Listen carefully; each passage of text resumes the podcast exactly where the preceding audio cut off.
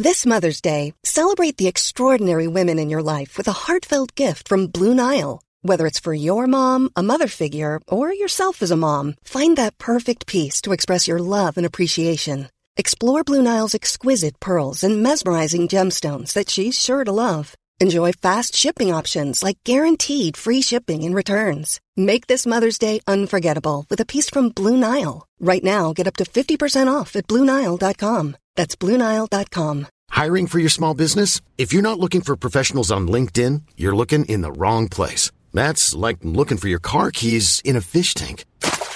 LinkedIn helps you hire professionals you can't find anywhere else, even those who aren't actively searching for a new job but might be open to the perfect role. In a given month, over 70% of LinkedIn users don't even visit other leading job sites. So start looking in the right place. With LinkedIn, you can hire professionals like a professional. Post your free job on linkedin.com slash people today.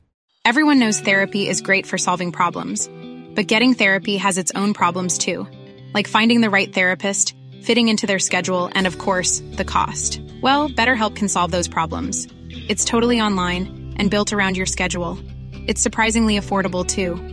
Connect with a credentialed therapist by phone, video, or online chat, all from the comfort of your home.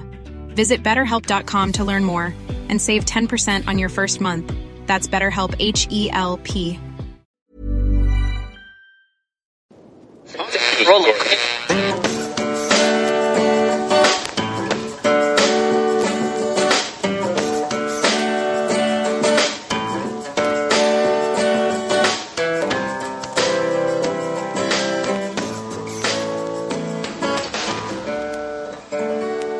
Acting as moderator for tonight's broadcast.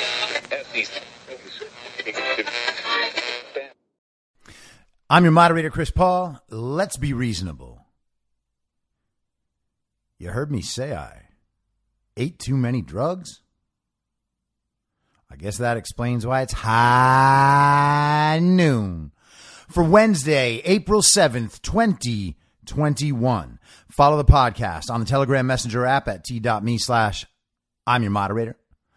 Or join the discussion thread at t.me slash I'm reasonable. You can also find the podcast on Gab and Parler at I'm your moderator. And be sure to go check out the merch site at www.cancelcouture.com.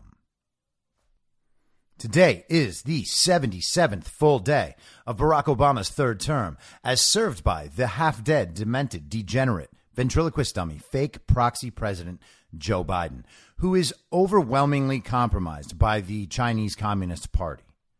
He is also the patriarch of one of the most corrupt families in American history and the father of one of the most despicable sons in the history of the world, Hunter Biden. So, congratulations, America. You let everyone know that the most important thing in your life was not to have to think about the guy whose voice you didn't like. But what a Pyrrhic victory it has been because you still think about him and talk about him every second of the day. I also just want to extend a very warm welcome to whatever redeemable communists are listening to this right now.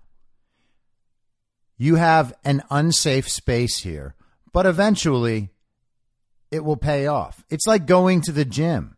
It doesn't feel good unless you're like one of those crazy workout maniacs.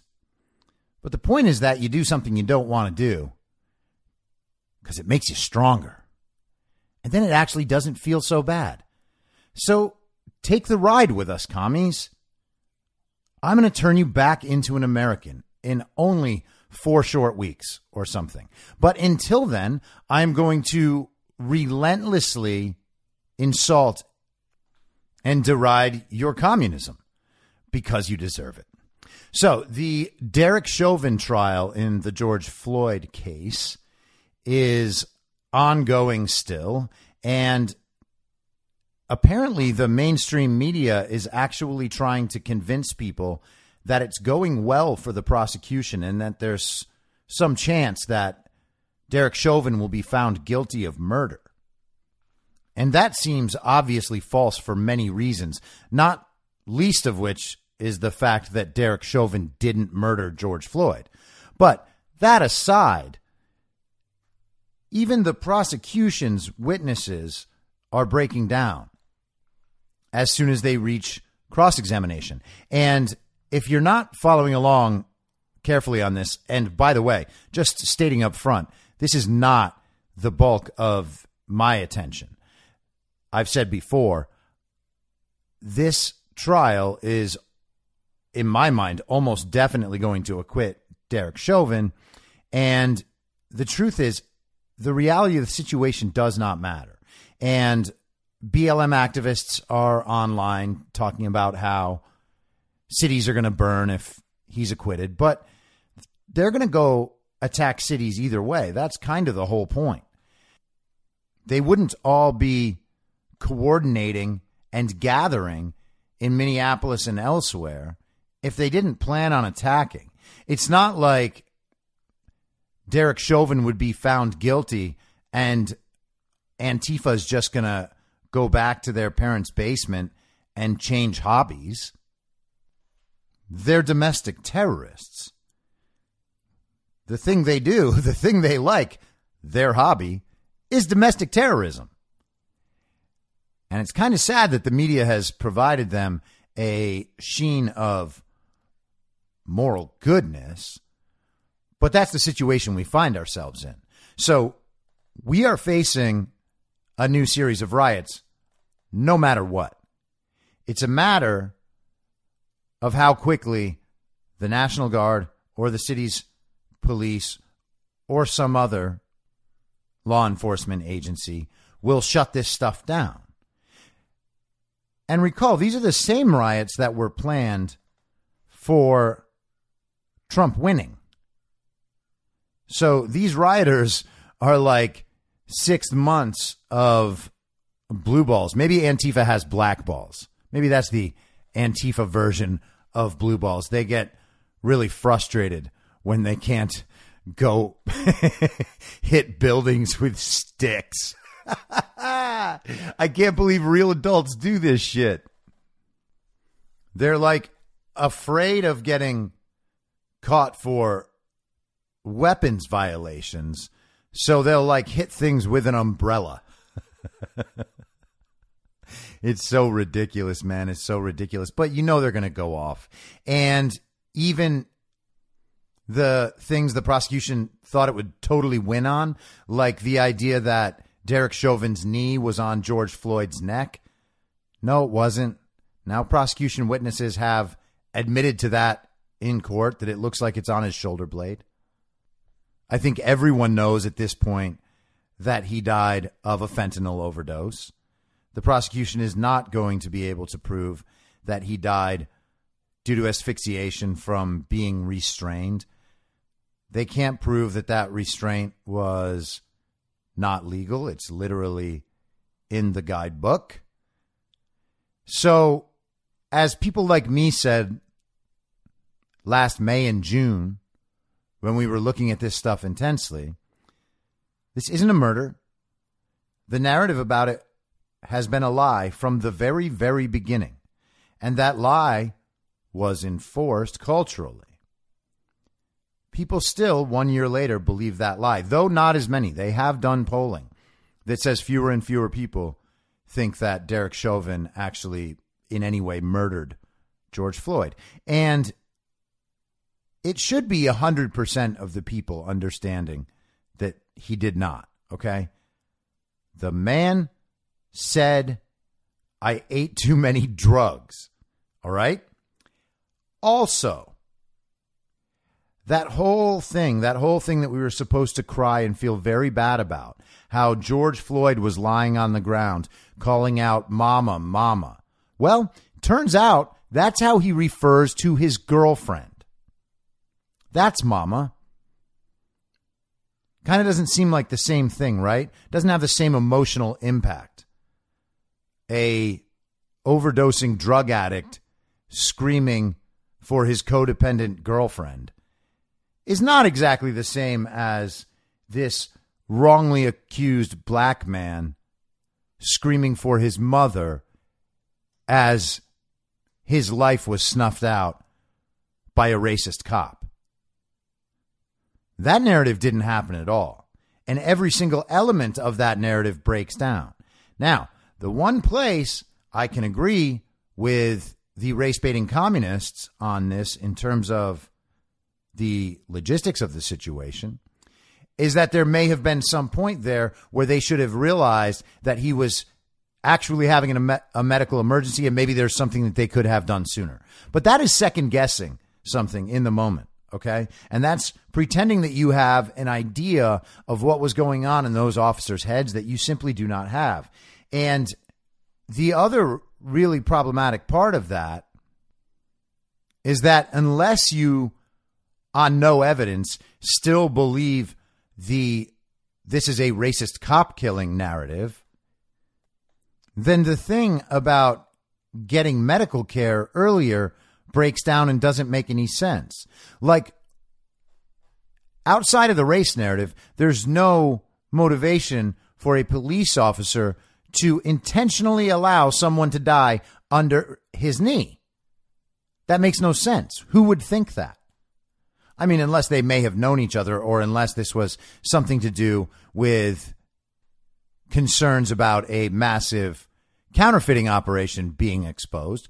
And by the way, that's possible, although not known yet. We do know that George Floyd had counterfeit money. We do know that Minnesota was a place where Chinese counterfeit money was coming in. And we do know that the place he worked was quite possibly a place where that counterfeit money was circulated into people's normal money supply.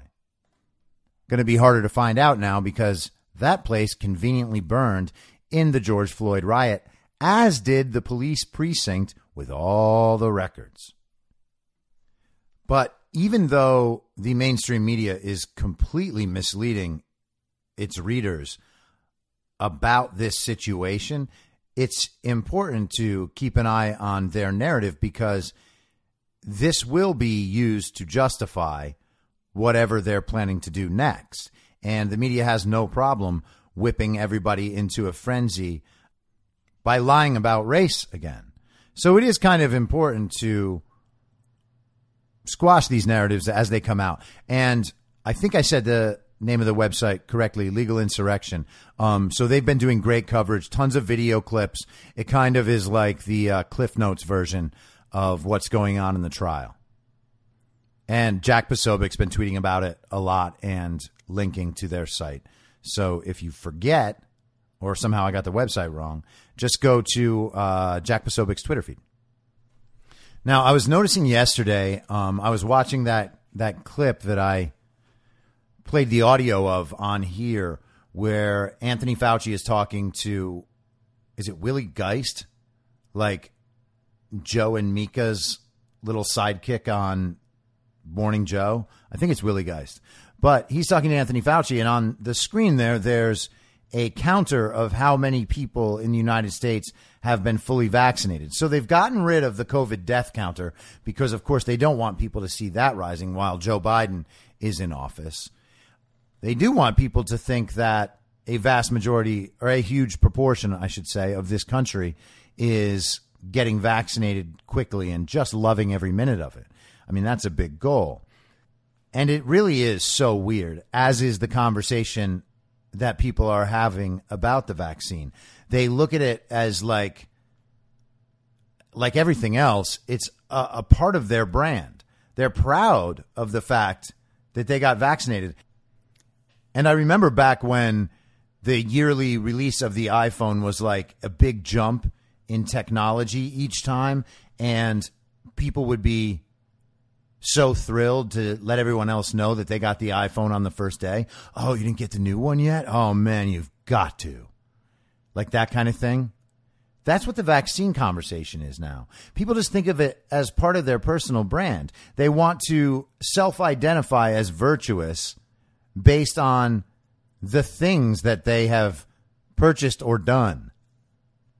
Like the vaccine passport is the Tesla of COVID mitigation strategies.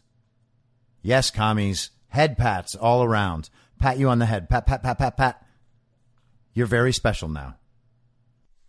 So the other day, a friend of mine sent me a Ben Shapiro podcast. It was the one from Monday. Um, something about like media propagandists need to be torn down. And of course, I agree. I talk about it all the time. It is odd that Ben Shapiro is the one now saying that. Ben Shapiro failed to object to overwhelming evidence of voter fraud and should still be hammering that point multiple times a week. And instead, he's doing the opposite. During that episode, I actually heard him say that Trump was responsible for the Republicans losing the Senate runoff in January because he, quote, interfered in their election. What? Donald Trump is literally the guy who got all the Republicans around the country elected. If we didn't have so many RINOs and so many corrupt Republicans, if there were actually MAGA candidates across the country, we'd already have the majority back in both the House and the Senate. Of course, if we had a legal and fair election, we would have that as well. But that's beside the point for Ben Shapiro. Ben Shapiro thinks that Trump cost the Republicans the Senate.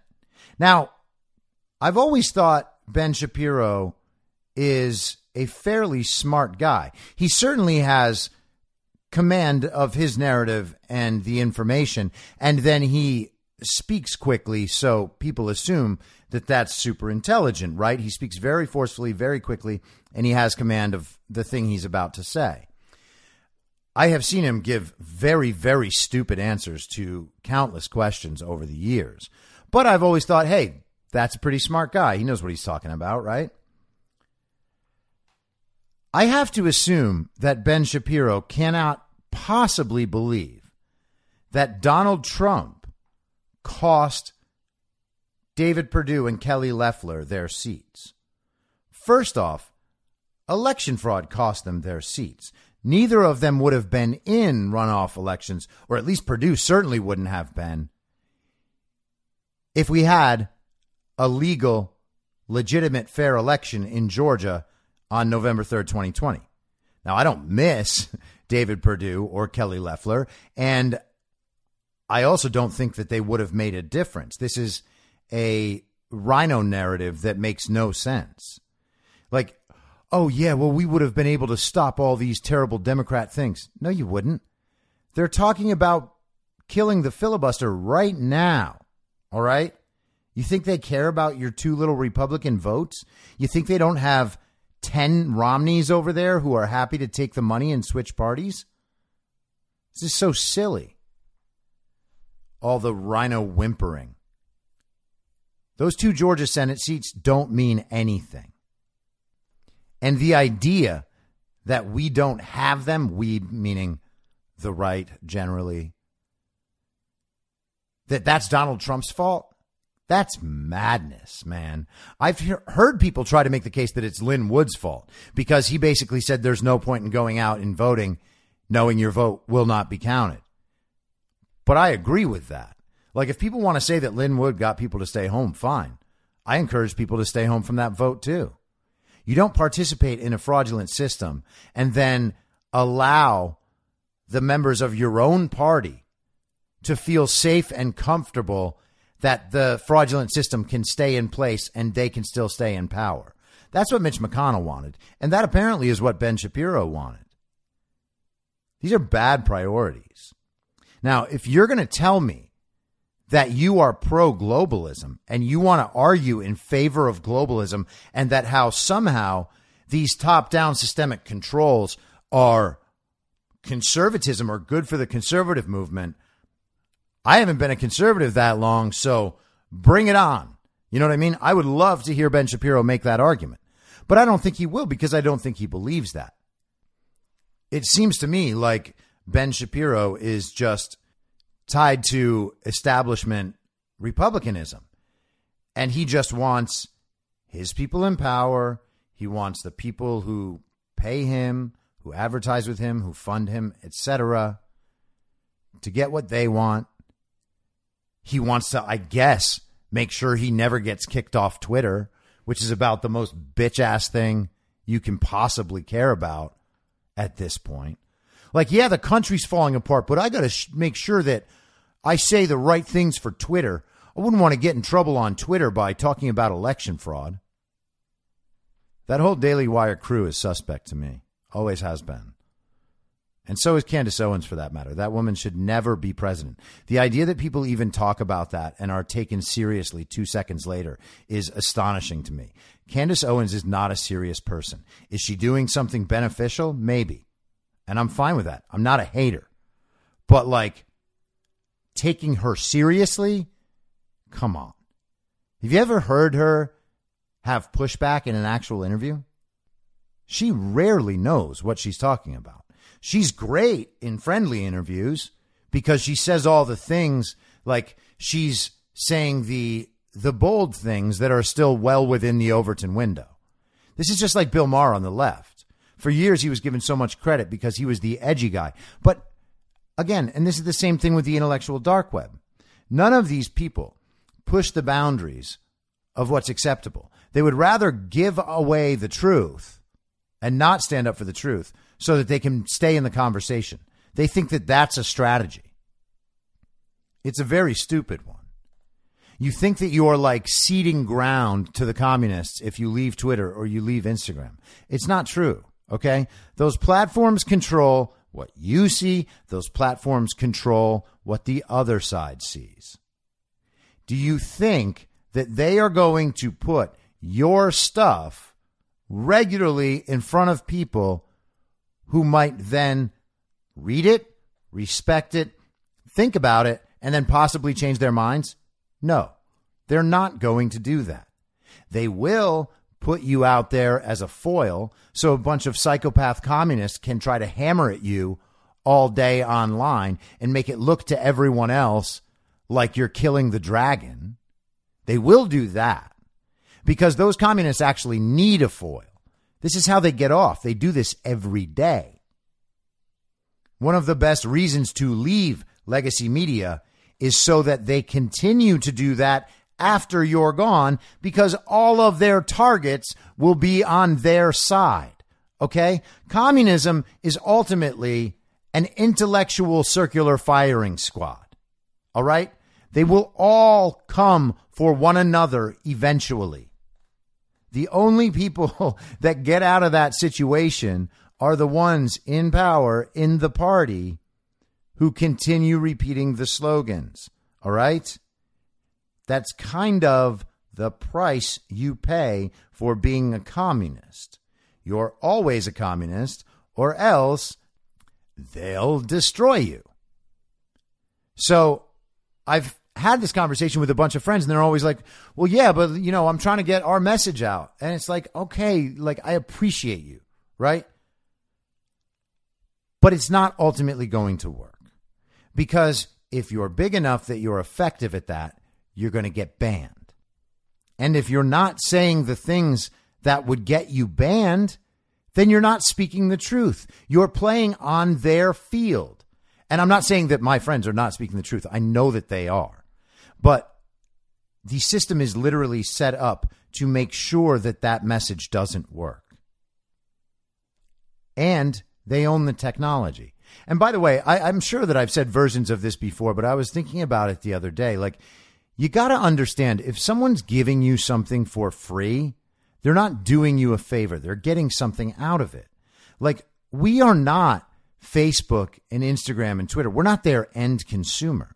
Their end consumer are, first of all, government and intelligence agencies, but also corporations that want to sell you stuff or corporations that want your data. Okay? They are selling your data and your consumerism to their real clients. People are the product that Facebook makes. All right? Data is the product that Facebook makes. Facebook is a, a data factory. They, they mine the data and then they package the data and they sell the data. Whose data? Your data. That's why you get off there. You are in an abusive relationship that you are addicted to, and you keep telling everybody that the person is really a nice guy. And that if you just do this and this and this, it'll get better. No, it won't.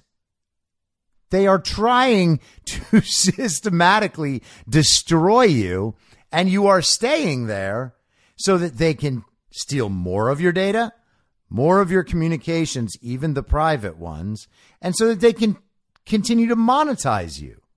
It's insane. And then the other side of it is that these companies have determined that everyone is so addicted to the attention, to the followers, to the likes, that they'll just stay there and keep taking it and keep providing them with resources. And they do. You know, a lot of people will make a lot of excuses for why they stay on those sites, but if that's you, really take a second and think about like, am I really just depending on this for stimulation or for attention, for validation? Because if that's what it is, that's a you problem and that's a solvable you problem. You can move to other sites and get the information. You can move to other sites and get your message out. You can also just deal with people directly rather than hoping that they'll see your post and that maybe they'll respond to it.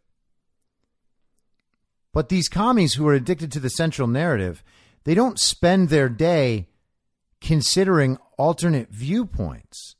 They see your stuff and they patronize and infantilize you. They think that you've gone crazy or you don't know what they're talking about. They pity you because they are so clueless. And you see, I don't pity them.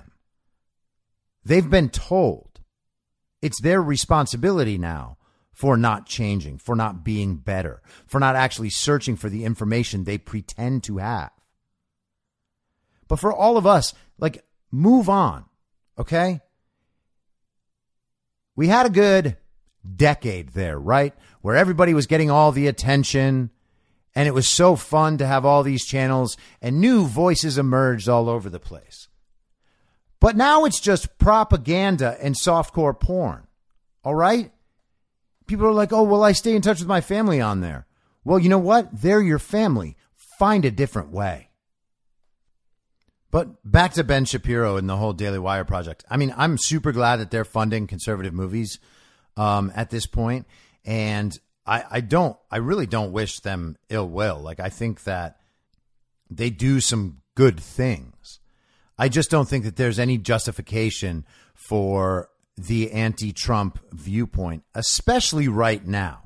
You know, you could ignore that subject completely and still give a better showing than what Ben Shapiro did the other day. The idea that that election was lost because Trump interfered is absolutely bonkers. And I'm guessing he's given the same limp wristed sort of coverage to the very violent insurrection as well. He probably thinks that's Trump's fault. I bet he tried to be objective about the second impeachment. And by the way, if I'm wrong about any of this, if you're a Shapiro regular listener, you can hit me up and please tell me that I'm wrong. Because I'm the purpose here is not to talk shit about Shapiro. I feel like he is uh, representing a certain point of view that is not America first in any way. It's really only right of center establishment conservatism monetized. Now, since I know we all enjoy a good crossover story of the coronavirus and Hollywood communism, there's a great one from yesterday in Variety. This is by Mark Malkin. Oscar nominees and guests can get essential workers waiver to attend Academy Awards. So now actors going to an awards show are deemed essential workers. That's incredible. Oscar nominees and their guests will qualify as essential workers to attend the upcoming Academy Awards. The Academy of Motion Pictures, Arts, and Sciences announced in a letter on Tuesday. Those involved in the Oscars production, like nominees and their guest, qualify for the essential work purpose waiver and therefore are permitted to travel to and from the testing center, rehearsals, and Academy organized activities during the lead up to the Oscars production, including, of course, the awards show. The letter reads The organizers of the Oscars are implementing a required quarantine to capture the risk of each person attending the event. Okay. This is already bananas, of course. But there's this one little part, and maybe I'm overthinking it, but Academy organized activities during the lead up to the Oscar production. Now, for sure, that covers press junkets, but it also covers, I'm guessing here, the little swag shops that they set up. You know, brands or stores will set up these little press events so that the actors and actresses will come through and have their pictures taken with different brands' products as they're just given free shit all day. So that's probably an Academy organized activity. But I imagine that all the quote unquote official Oscar parties count as this as well. Because, of course, if you can't let the people come to the party, then you can't get the pictures and you can't get the press. So, what we have are a bunch of Hollywood actors and their guests being called essential workers so that they can be given free stuff and go to parties and then attend the Oscars, which virtually no one is going to watch. And it's really kind of insulting to anyone who has been called an inessential worker or non essential worker for this last year, people whose entire industries were shut down forever. And that's still the case in Los Angeles. The number of bars and restaurants that went out of business is shocking. But actors going to award shows and parties and gifting suites are essential workers. The craziest part is that if actors were essential workers, this would not even be an essential part of their jobs. They're not producing anything by going to these events. Producers have continually maintained that the ceremony is being shot like a movie, so implementing essential worker status follows the protocol for film and television shoots during the pandemic. You got that? As long as rich and powerful Hollywood producers can say that they are shooting the ceremony like a movie, then everybody there is an essential worker. they're not filming a live event and broadcasting it. They're they're making a movie. It just happens to be a live broadcast of a real event where no one's acting, but movie. They're gonna they're gonna film a, a documentary on the Oscars this year a live documentary that will be broadcast. And then they'll never actually produce the documentary and put it out. But it's already been put out because it was a live documentary. If you travel to Los Angeles County from outside of California, you need to self quarantine for 10 days after you arrive and may not interact with anyone during those 10 days except the people in your household, i.e., people with whom you live. The letter continues.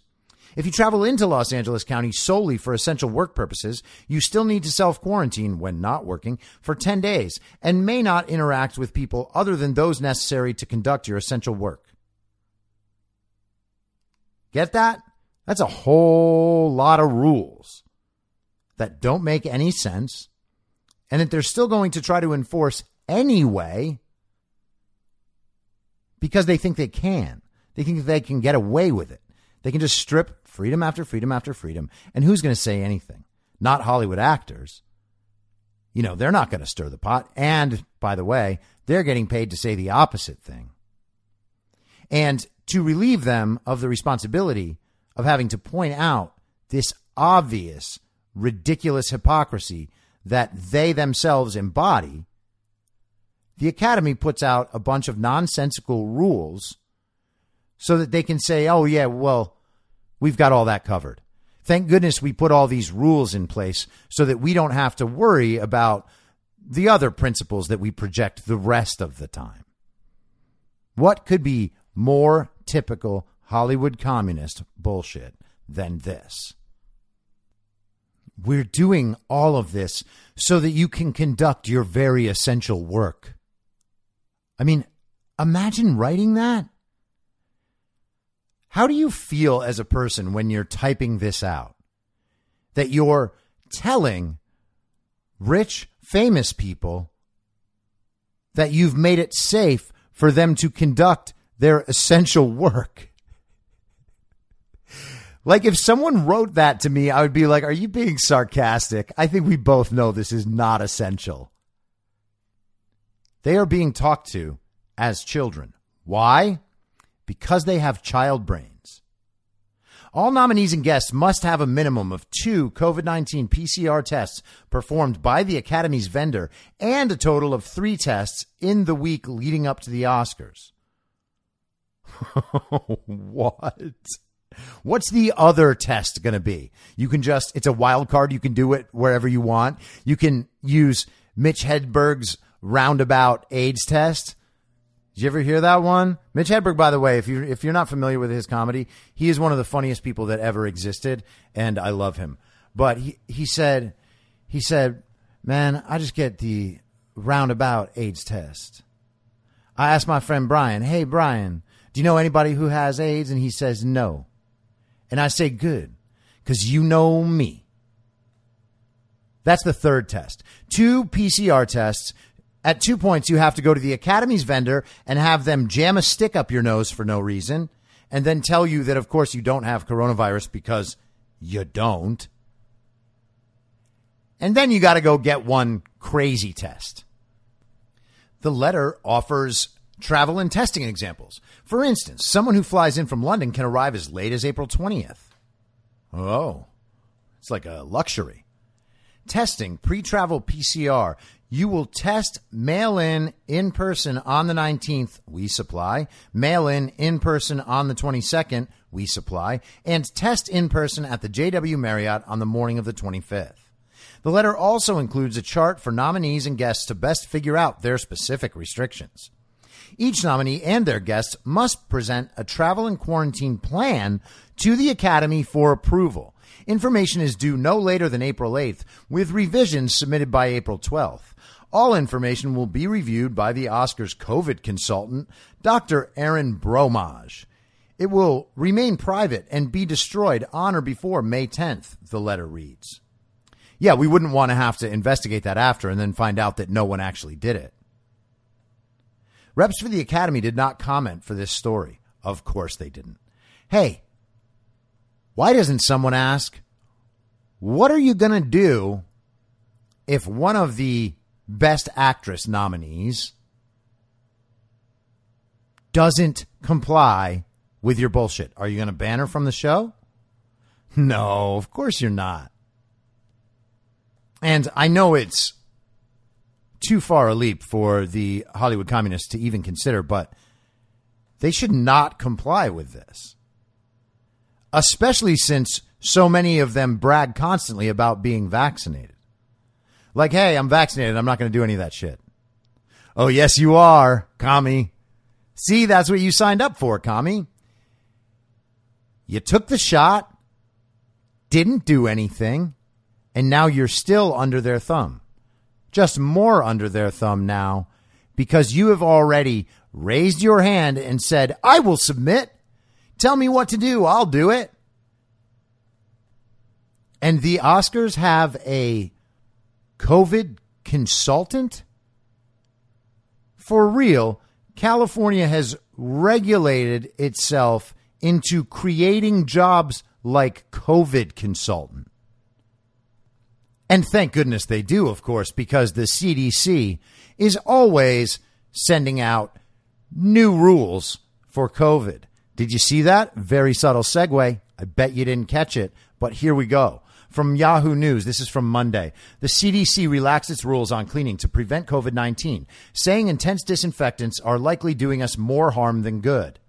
Oh, well, now that comes as a surprise. If you're still disinfecting just about everything you own to prevent the spread of COVID 19, it's time to stop. The Centers for Disease Control and Prevention updated its guidance Monday for how to clean and disinfect surfaces properly to prevent the spread of COVID 19 at home and in facilities. The agency now says, by and large, good old fashioned cleaning with soap and water or detergent can protect you against COVID 19 infections just fine. Oh, you know when we also knew that? Last March. You don't need to waste time trying to completely obliterate this virus on surfaces using sprays and disinfectant. In most situations, regular cleaning of surfaces with soap and detergent, not necessarily disinfecting those surfaces, is enough to reduce the risk of COVID 19 spread. CDC Director Rochelle Walensky said on Monday during the White House's COVID 19 briefing. Well, it's good that she was able to stop weeping for long enough to give a briefing. I wonder when her sense of impending doom is going to spread. I wonder when it's going to become a reality for all of us, this sense of impending, impending doom that she had. She was very scared. She told us all that. It was, you know, only a little over a week ago. And I guess maybe she's, it's not getting worse. It's important to know that, that she's not getting more scared. A growing body of research shows that regular soap and water cleaning is usually enough to wash away this virus and prevent infections. It's more important to worry about wearing a mask in public and avoiding person to person spread of COVID 19 through close contact. Well, no, it's not, because masks don't do anything. People can be infected through contact with contaminated surfaces, but I mean, really, the risk is low based on the science. A CDC spokesperson who helped develop the agency's new guidance told Insider. And I guess that Yahoo is just reprinting Business Insider. Yahoo doesn't have their own news, apparently, it seems. Every time you read a Yahoo news article, it's from somewhere else. And skipping down a bit, we have the CDC accidentally red pilling communists without knowing it. From the article. What's more, the CDC says there's no good evidence that alternative disinfection methods like UV radiation, LED blue lights, or sanitizing tunnels really work to kill the virus. Oh, I thought that those things weren't even things that existed. So when Trump was talking about injecting disinfectants, he wasn't talking about a UV light therapy that was being studied and developed at Cedars-Sinai right when he said that and he had just been briefed about it? Or was he? Oh, so that thing does really exist? Oh, so people who told me that at that time, they were actually telling me the truth and not just trying to cover for Trump? Oh, that's weird. Fucking communists, man. It's incredible how many communists still think that Trump was telling people to inject bleach. Many so called disinfectants made specifically for electronics aren't fully effective against the coronavirus either, since they contain alcohol to dry quickly. Disinfectants usually need to stay wet for several minutes to take full effect. Oh, so nobody has ever used a disinfectant correctly? Is that what you're saying? If you are going to disinfect, the CDC says read the product label first, follow the manufacturer's instructions for safe use, and wear gloves. so wait, shouldn't you have already been wearing gloves for the coronavirus? Weren't we told that that was smart? I actually like drove through a Starbucks drive through the other day and the woman in, in, the car in front of me, she reached out the window to get her coffee and she was wearing plastic gloves. Driving in the car by herself. And at that point, you just think, oh, yeah. Yeah, there are definitely people in the world who would believe that communism is a good idea. Shit is so stupid, man. Gloves in your car by yourself. You're worried about the cup. You're worried about touching the cup, the cup you're about to drink out of. Because the person who just handled your coffee and that cup might have COVID but your gloves are going to save you. Okay, genius. And at the same time, the WHO has now said that you have a 1 in 10,000 chance of getting the coronavirus from a surface.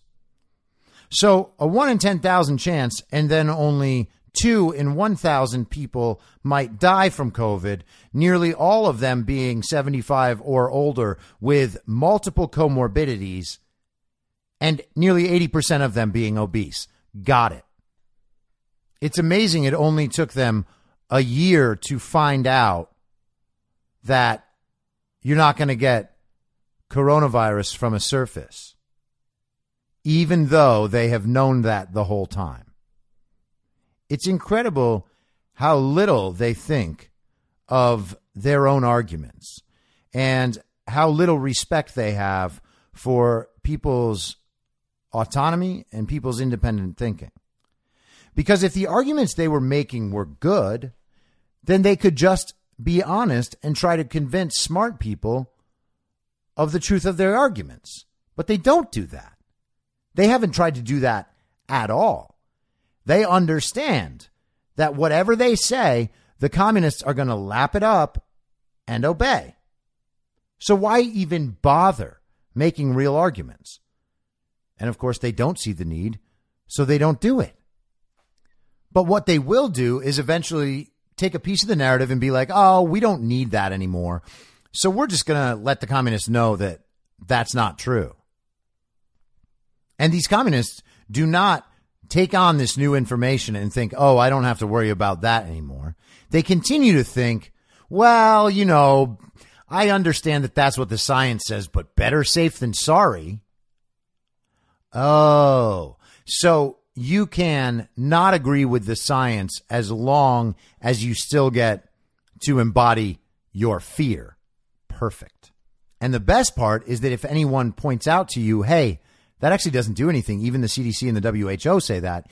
You can still say to them, yeah, but I'm trying to save everybody else's lives. What are you doing? Oh, you don't care about everyone else's lives? My motto is better safe than sorry. Apparently, you are willing to take risks with everyone else's lives. So, yeah, sure. Listen to the CDC and the WHO and don't disinfect anything anymore. But I'm going to just I'm going to keep doing me and keep saving people left and right because I'm a superhero. Now, look at my gloves. They're part of my superhero uniform. And like every superhero, I also have a weakness. My weakness is sometimes I like to go hang out, but only in only in my pod. Only in my pod. This group of 6 or 8 friends in my pod. Sometimes it's 6, sometimes it's 8, and sometimes the members change, but like we're all in a pod we talk about how we're in a pod together, like we're all in each other's pod. And yeah, I mean, we all have, you know, a couple of different pods and some of the members have multiple pods. We don't know those people, but I'm telling you that the people I'm hanging out with right now, these 10 people or six people or eight people or 10 people, it's 10 people. They're all in my pod. So we're safe together, even if we don't follow any of the guidelines we enforce on other people because we call ourselves a pod. People really do this. They really do this. They think that they are quarantined with other people. The idea that they only see a certain amount of people, but otherwise they don't see anyone. And that to them counts as quarantine. Because, of course, now anything counts as quarantine. Actors pretending to stay at home for 10 days, that's a fully successful quarantine. They're not going to do it. They're going to have their little pod. They're going to be taking their test and they're going to be saying to each other, yeah, you know, but we just got tested. Like, we obviously don't have it. So, whatever. We can hang out in our pod. Every one of those people should internalize the truth, which is that they are liars. All right? They're liars. They lie constantly about the things that they say are the most important. They lie about their jobs, they lie about their work, they lie about their politics, and they definitely lie about what they do to mitigate COVID risk. It's just another example of people doing this thing for show to be able to reap the social credit and the moral reward from sta- for standing up for the thing, for the party, for repeating the party's slogans. That's what they want. It doesn't actually matter what the actions are because people are no longer judged on actions if you're in the party of false decorum or if you're a communist, which are the same thing, roughly. It's come to the point where actions are no longer moral signifiers. It really is just repeating the slogans. So if you post the right things about Black Lives Matter and you post your COVID shot, and of course, yes, you're influencer, you're getting paid. I understand. You don't have to do it for free. Don't worry. Yes, I know you had a show on the CW a few years ago. You're very important. Got it. Okay. Gave you all the things. Actions don't matter, matter anymore. Telling the truth doesn't matter. Doing research doesn't matter. Treating other people well doesn't matter. Standing up for the rights of everyone doesn't matter. You don't actually have to do any of those things. You just have to repeat the slogans. And then if you're the sort of person who has repeated the slogans enough times, you actually get to do whatever you want, no matter how morally reprehensible. And you still get to stay in the party of false decorum because they'll, people will actually make the argument, oh, yeah, you know, I don't know if, I don't know if I believe those, those women who credibly said that they were accused by Andrew Cuomo because, you know, he was just so good in those first few months of coronavirus at communicating to people like us. He was doing such an important job, you know, so I just can't imagine that he's a bad guy. And so Andrew Cuomo gets a free pass for being in the party. And then you flip to Matt Gaetz and you have these same Hollywood communists saying that Matt Gaetz is like some predator or rapist, even though they have not only no evidence of that whatsoever, there isn't even an accuser, okay? There is only a blackmail operation that is front and center. The dude was on Chris Cuomo's show the other night talking about it. This guy, Bob Kent. Look it up and watch it. Raheem Kassam actually tipped me off to this on his podcast, which is always great. The guy is sitting there describing for Chris Cuomo how he wanted this deal to go down. And the deal I'm referring to is a deal so that Matt Gaetz would help them retrieve a man named, I believe, Robert Levinson from Iran. This guy disappeared 14 years ago. They think he's alive and they think they can get him back. So they wanted $25 million from Matt Gaetz to help with that project. And in return for his help, they would make sure that none of these allegations ever got out. Did they substantiate the allegations at any point? No, they did not. They basically just said, hey, we're going to need you to do this for us. And if you do, then we're not going to tell the rest of the world this thing that we're going to say about you, whether or not it's true. And then the New York Times today was reporting that Matt Gaetz went to Donald Trump for a full pardon for this thing. Donald Trump put out a statement today stating very clearly that Matt Gaetz never asked him for that ever. So once again, we have fake story, fake news covers the fake story, which then makes it a real story because they'll report on how news outlets had asked someone around Congressman Gaetz, for instance, a question that that person didn't answer. So now the story is that people around Matt Gaetz refuse to answer questions about the incident. You see how that works? And then, because of that, they need the government to come in and investigate. That's what they do when you're not in the party. So, switching gears without a segue. On Monday, the Border Patrol put out a press release about two Yemeni men who were detained at the border and who had been previously on terror watch lists. Then the fake Biden regime had that press release taken down, which is incredible. Again, just the level of incompetence to get this thing taken down. So not only do they now publicize the original story, they also publicize their communist speech control. Two Yemeni men arrested by Border Patrol identified on the FBI's terrorism watch list. U.S. Border Patrol agents assigned to the El Centro sector arrested two Yemeni men within the last two months that were identified on a terrorism watch list. The first event occurred on January 29th at approximately 1:10 a.m. when agents assigned to the El Centro station arrested a man for illegally entering the United States.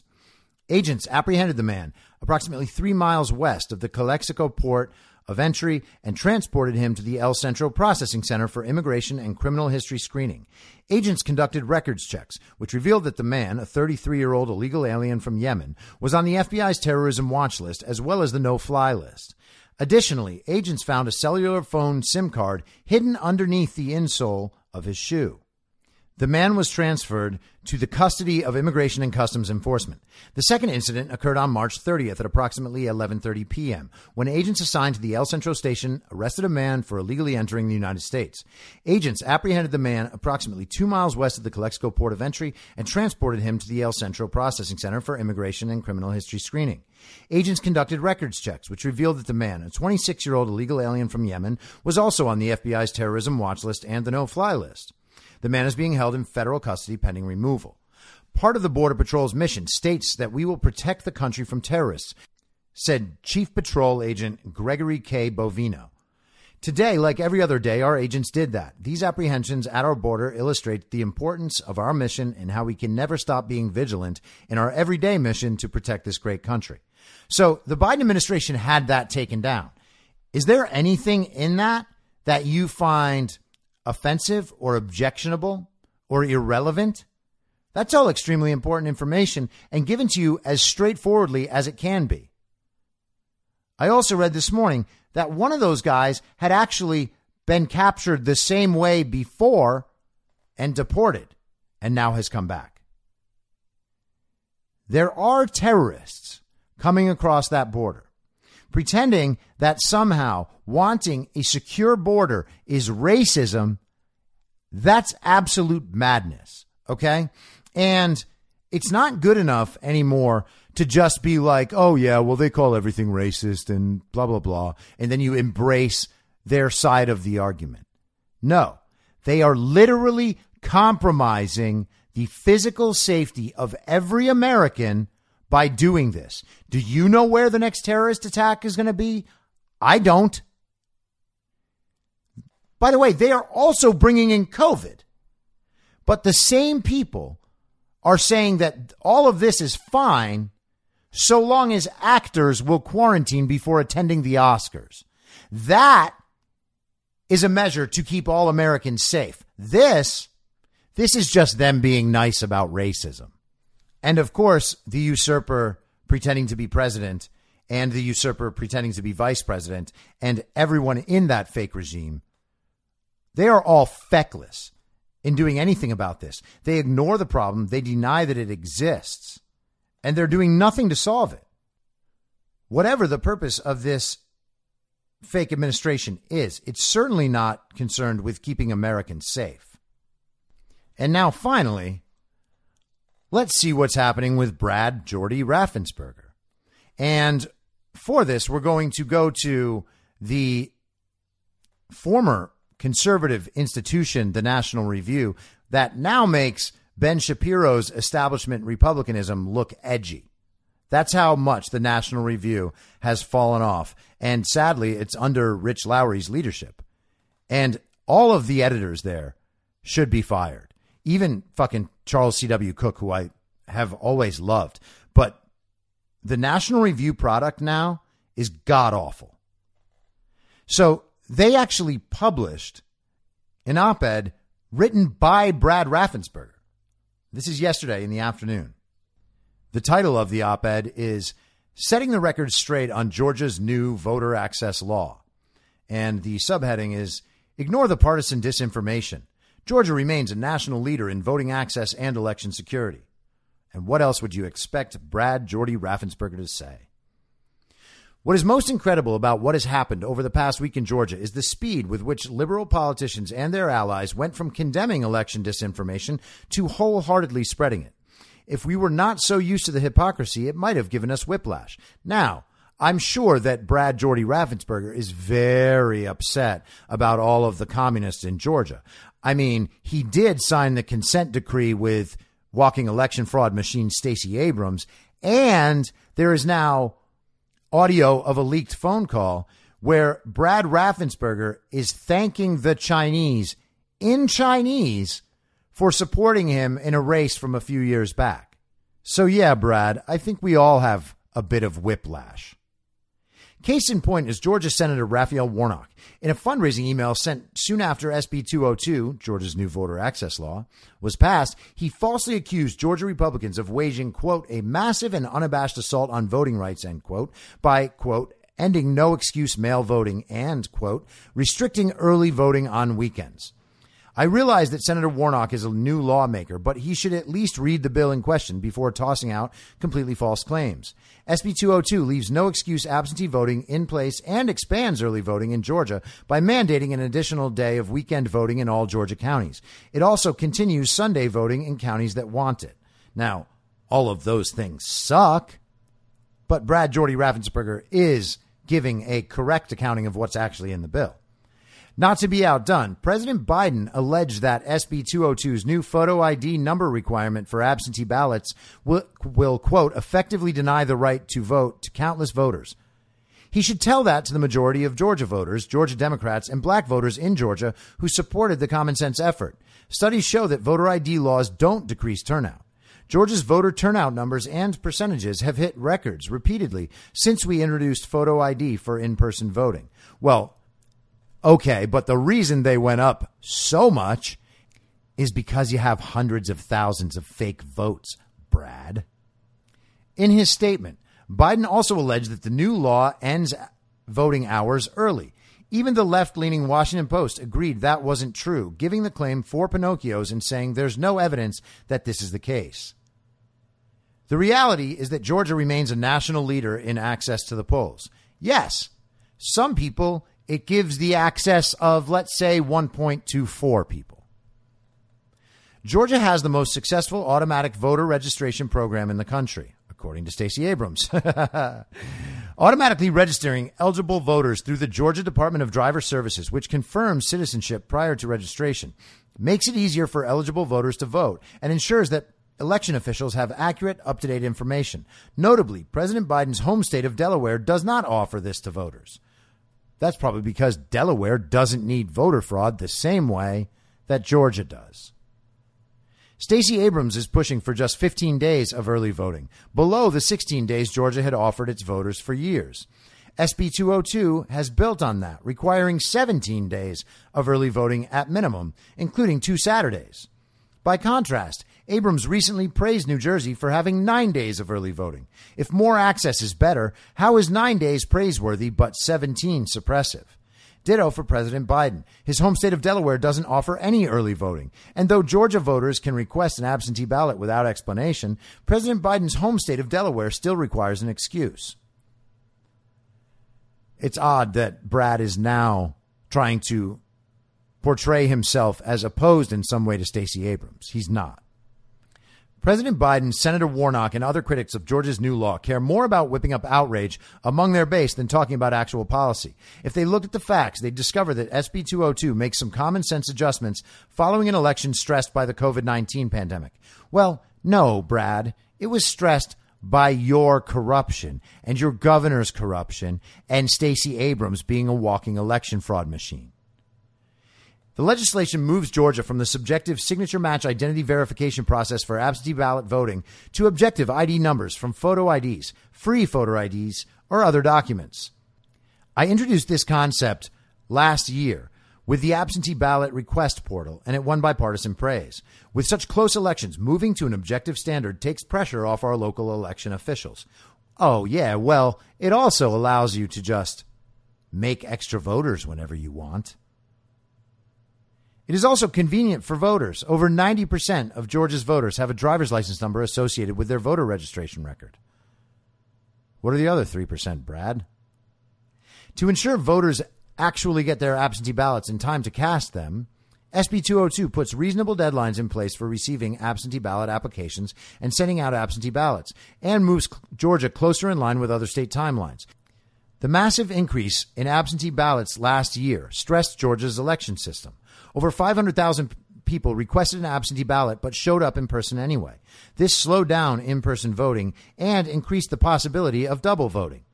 Oh, so you're saying that absentee voting actually is a huge problem and that it makes election integrity harder and that it makes voter access in person harder.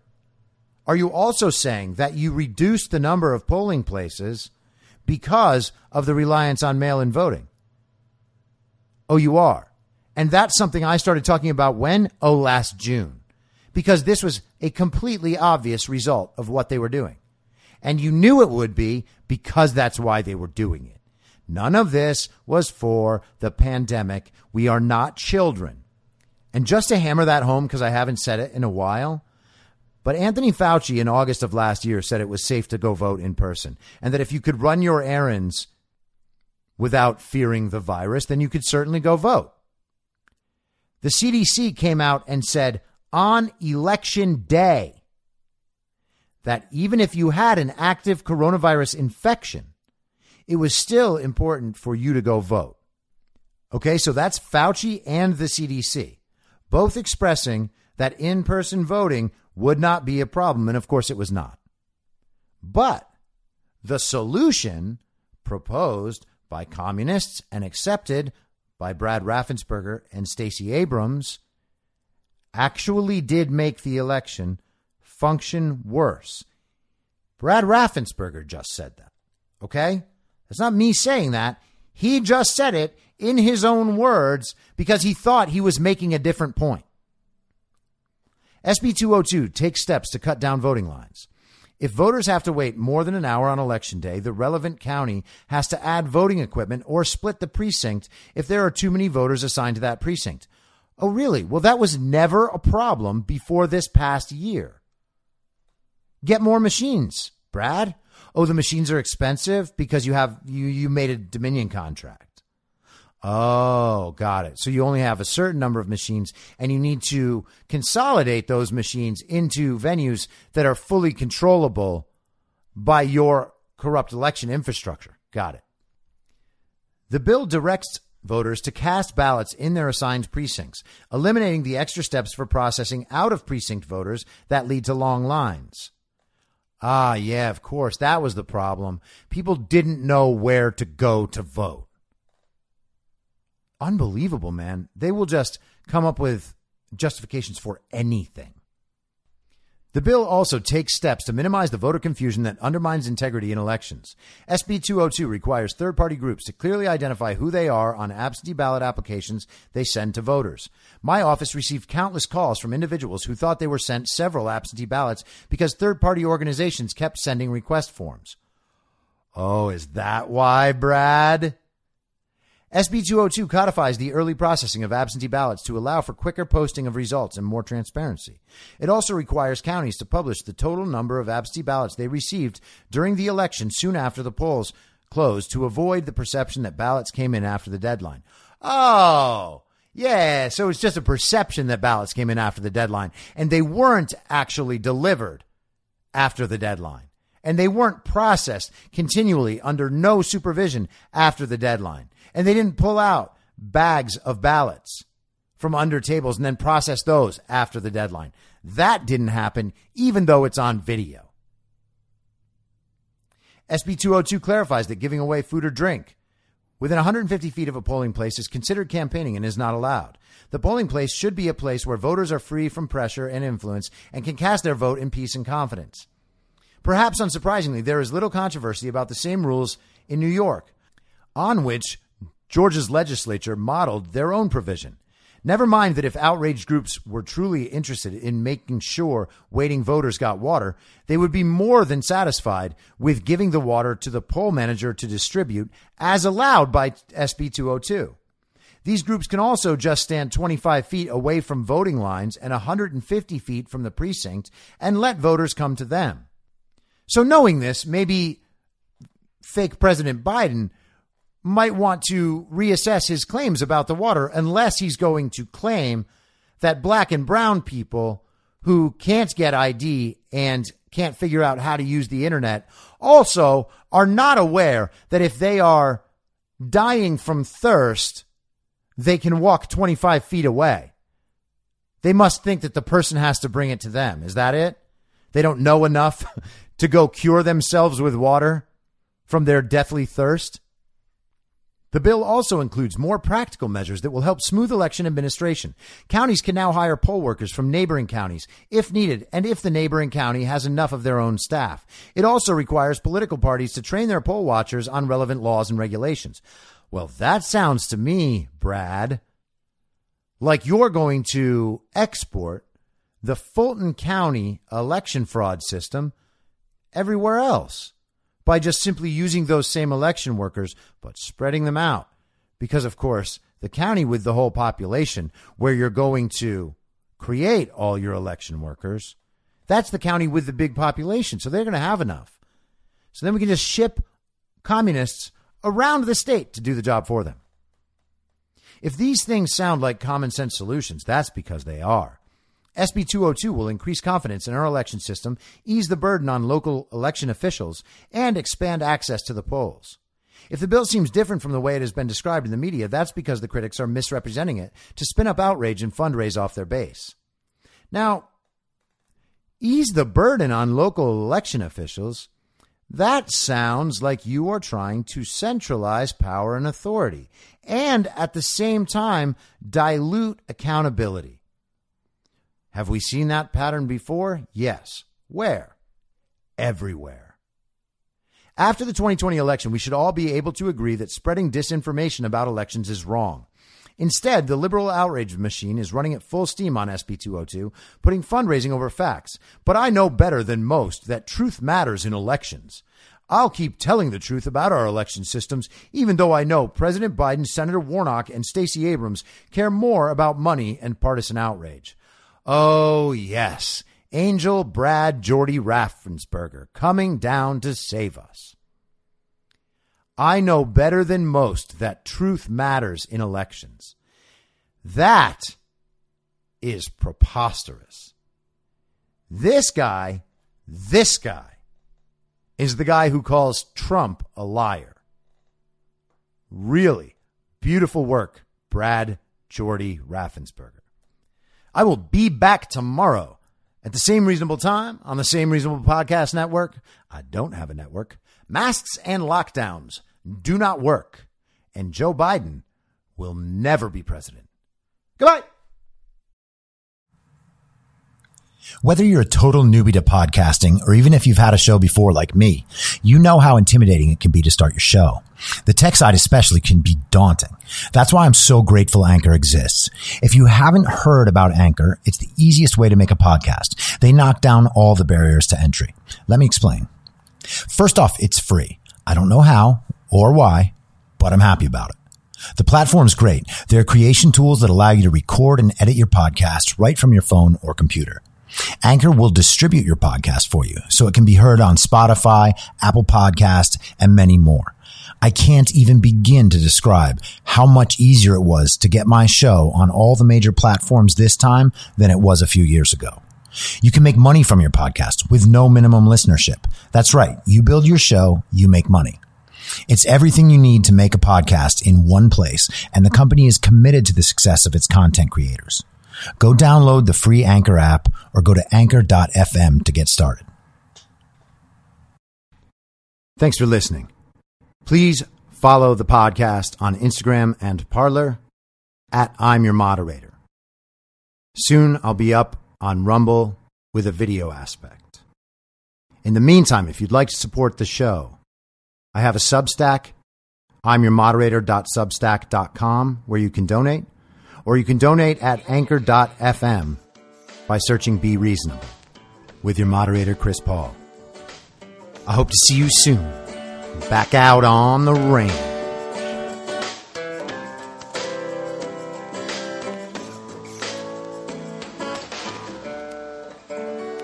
Acting as moderator for tonight's broadcast.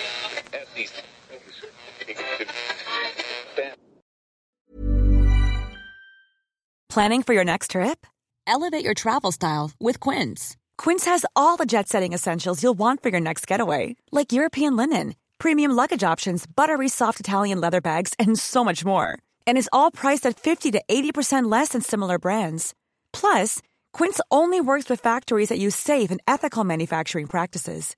Pack your bags with high-quality essentials you'll be wearing for vacations to come with Quince. Go to quince.com slash pack for free shipping and 365-day returns. Mom deserves the best, and there's no better place to shop for Mother's Day than Whole Foods Market. They're your destination for unbeatable savings, from premium gifts to show-stopping flowers and irresistible desserts. Start by saving 33% with Prime on all body care and candles. Then get a 15-stem bunch of tulips for just $9.99 each with Prime. Round out Mom's menu with festive rosé, irresistible berry chantilly cake, and more special treats. Come celebrate Mother's Day at Whole Foods Market. Imagine the softest sheets you've ever felt. Now imagine them getting even softer over time. That's what you'll feel with Boll and Branch's organic cotton sheets. In a recent customer survey, 96% replied that Boll and Branch sheets get softer with every wash. Start getting your best night's sleep in these sheets that get softer and softer for years to come. Try their sheets with a 30-night guarantee. Plus, get 15% off your first order at bollandbranch.com. Code BUTTERY. Exclusions apply. See site for details. In my mind, that's the end game. Thanks for listening. If you'd like to follow what I'm reading and thinking throughout the day, you can do that by downloading the Telegram Messenger app and going to t.me slash I'm your moderator. On social media, you can follow me on Truth Social, Gettr, and Gab at I'm your moderator. I also have channels on Rumble and BitChute. If you'd like to follow the writing, you can find me at imyourmoderator.substack.com. The merch site is cancelcouture.com or go direct shop.spreadshirt.com slash cancel dash couture. If you'd like to support the podcast financially, the best place to do that is Ko-Fi. Go to ko-fi.com slash I'm your moderator. And all of these details will appear in the show notes with each episode. I'll see you soon down on the range.